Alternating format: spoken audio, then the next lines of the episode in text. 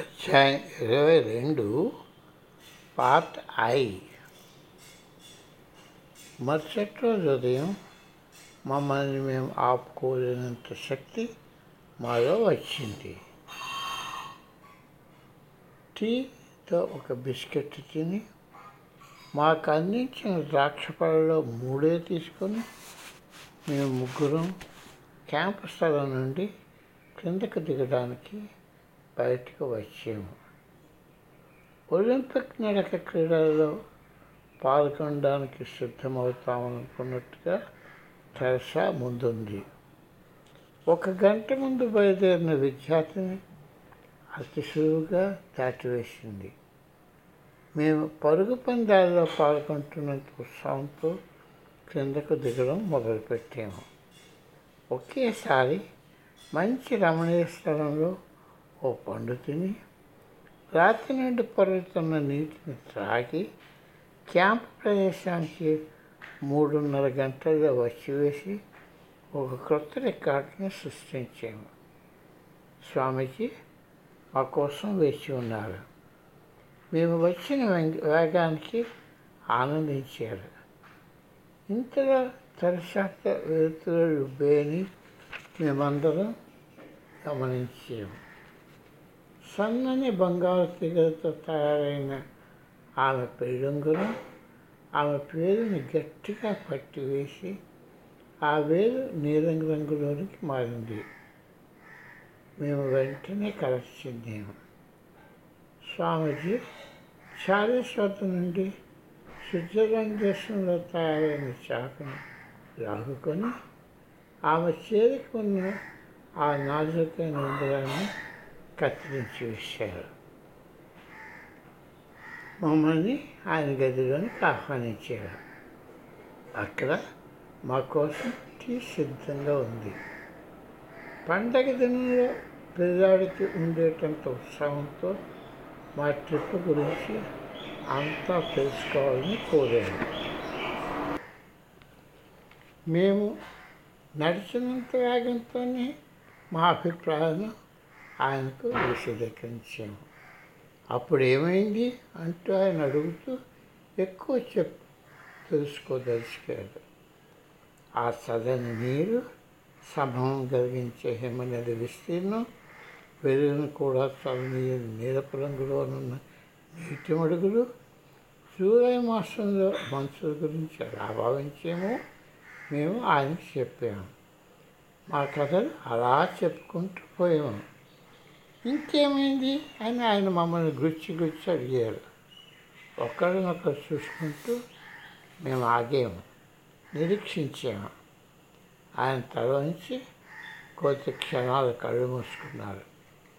ముఖం మీద కొట్టిస్తూ కనిపించే భావోద్రేకంతో ఆయన తలపైకెత్తి మేము చెప్పిన దాంట్లో మర్చిపోయిన సంఘటనలు విశేషాలు మాకు చెప్పి తెస్తూ మా పోయిన పా పాలిపోయిన ముఖాలు దారిలో మా నిద్ర అక్కడ క్యాబిన్లో చెప్పుకున్న కథలు మాకు వండి వంట వండి పెట్టిన భక్తుడి గురించి చెప్పారు. ఆయన మా ప్రయాణ సంఘటన గురించి అంత బాగా చెప్పగలిగినందుకు మేము ఎంతో సంతోషించాము. ఎంతో దూరంలో ఉన్నానికి ఈ విషయాలు ఎలా తెలిసాయని ఆయన అడిగాము. ఆయన చిరునవ్వుతో మీరు కూడా ఒకరోజు ఎలా చేస్తారు అని అన్నారు.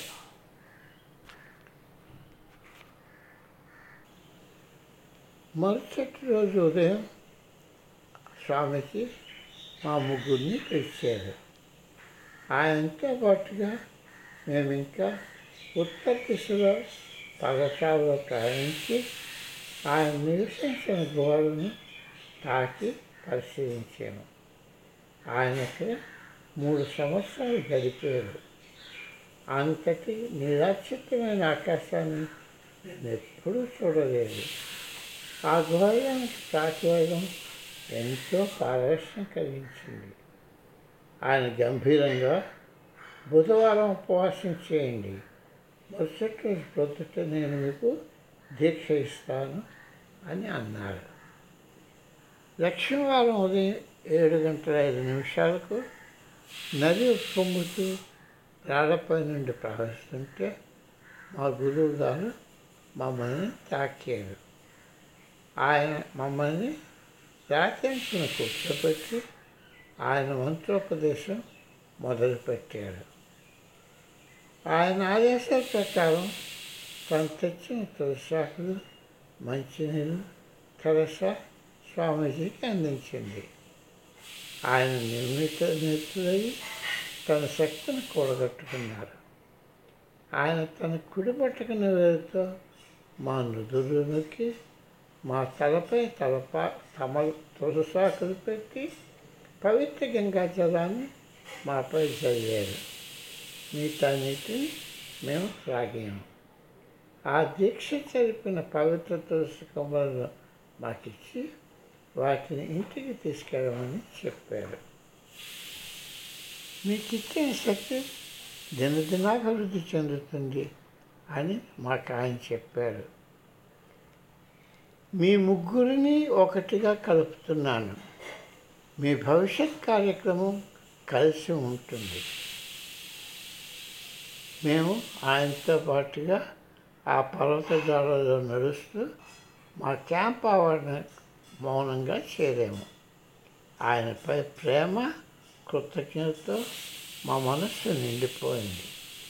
ఋషుల శక్తిని వారి అనుగ్రహాన్ని మాకిచ్చి మా భవిష్యత్తుకు దీవెనలు అందచేశారు. తరువాత నేను స్వామీజీతో కారులో మళ్ళా వెళుతుండగా ఆయన మరొక చిన్న విషయం చెప్పారు. నేను నీకంతా చెప్పలేదు. అని బలవంతంగా నవ్వు ఆపుకుంటూ చెప్పాను. నాలో నేను అనుకున్నాను ఇందులో కొత్త విషయం ఏమిటో? మా గురువు గారు సమయం వచ్చినప్పుడు ప్రతిదీ విశ్లేషిస్తారు. నువ్వు ఆయనతో మాట్లాడవచ్చు. ఆయన నీకు జవాబిస్తారు అని ఆయన అన్నారు. నేను దాన్ని పరీక్షించాలి అని నేను జవాబిచ్చాను నా జవాబుకు ఆయన ఆశ్చర్యపోయాడు. నేను పరీక్షిస్తానని కాదు నేను నిరీక్షిస్తాను అని చెప్పాలి అని గట్టిగా మందలించారు మేము ఏర్పాటు చేసుకున్న బస్సు మేము ఏర్పాటు చేసుకున్న బస్సు మేము ఎక్కడానికి సంసిద్ధులవుతుండగా ఒక ఆసక్తికరమైన సంఘటన జరిగింది. పెద్ద గొంతుకుతో పోరాడే పండితుని ఆధ్వర్యంలో వచ్చిన ఒక భారతీయ యాత్రికుల బృందం మా బస్సులో ఖాళీ ఉంది కాబట్టి భారతీయులకు దానిలో ప్రయాణించే హక్కు ఉన్నదని నిర్ణయించారు. వాళ్ళు అలా చేశారు. మా బృందం వచ్చినప్పుడు బస్సు అంతా భారతీయులతో నిండిపోయి ఉండటం చూసి వారు నిర్ఘాంతపోయాడు. ఆ పండితుని ప్రోత్సాహంతో భారతీయులు ఖాళీ చేయడానికి తిరస్కరించారు కోపాలు తార తారస్థాయికి చేరుకున్నాయి. బలాబలాలు తెలుసుకోవడానికి సిద్ధమైపోయారు రెండు సంస్కృతుల మధ్య సంఘర్షణ మొదలైంది. బస్సును అద్దెకి తీసుకొని దానికి అయ్యే ధనాన్ని వారు ఇచ్చారు కాబట్టి వారికి దానిపై సంపూర్ణ ఆధిపత్యం ఉన్నదని అవరకనులు బస్సు ఉంది. వారికి దాని అవసరం ఉంది కాబట్టి వారి అవతల వారి హక్కును అతిక్రమించలేని భారతీయులు వాతావరణానికి దిగారు. స్వామీజీ నేను నది కావల వైపున ఉన్నాం. కానీ జరుగుతున్నంత గమనించగలిగాం. త్వరలోనే చార్లెస్ భారతీయ గారితో మా వద్దకు వచ్చి స్వామీజీని ఏమి చేయాలని అడిగాడు. తిరిగి వెళ్ళి వాళ్ళతో సానుకూలంగా సమస్యను పరిష్కరించుకోమని ఆయన చార్లెస్కి చెప్పారు. చార్లెస్ వారితో సంప్రదించి ఒక రాజీకి వచ్చాడు. భారతీయుల బస్సులో నుండి పూర్తిగా దిగిపోయి మేము ఎక్కడానికి ఒప్పుకుంటే మిగిలిన సీట్లని వాళ్ళు వాడుకోవచ్చును. ప్రతి సీట్లో ఇద్దరు అమెరికా వాసులు కూర్చున్నారు. మిగతా సీట్లో సీటుకి ఐదుగురు చొప్పున భారతీయులు కూర్చోవడమే కాక బస్సు నేల మీద కిటికీలలో వాళ్ళు వేలాడారు. ఈ అల్లరికి మూల కారణమైన పండితుని మట్టుకు బస్సు ఎక్కనీయలేదు మాకు బృందం విట్టుకోని చెప్పి పశ్చిమముఖంగా ఉత్తర కాశీకి బస్సు బయలుదేరింది. సాయంత్రం అవుతున్న సమయానికి హిమాలయ యోగులకు ప్రీతిప్రాప్తమైనది ప్రాచీనమైనది ప్రఖ్యాతిగాంచింది అయిన దేవాలయం ఉన్న పర్వత పట్టణానికి బస్సు బృందం చేరుతుండగా మేము చేరాము. మా బృందం గవర్నమెంట్ వారి యాత్రికుల కేంద్రంలో బస్ చేసాము దానికంతా ఆకుపచ్చ వదలు వేశారు. గదులు నేలంతా కలలతో విమర్శపడ్డాయి స్వామి రామ వచ్చారన్న వార్త దావాన దావానరంగా ఆ ప్రాంతం ప్రాకిపోయింది జనం తండోపతండాలుగా ఆయన దర్శనానికి వచ్చారు ప్రాంగ అంతా వారితో నిండిపోయింది. చాలామంది యోగులు సిద్ధులు ఆయన గదిలోనికి వచ్చి ఆయనకు పాదాభనం చేయడానికి ఉద్యుక్తులయ్యారు. ఆయన వారిని వారించి హక్కును చేర్చుకున్నారు.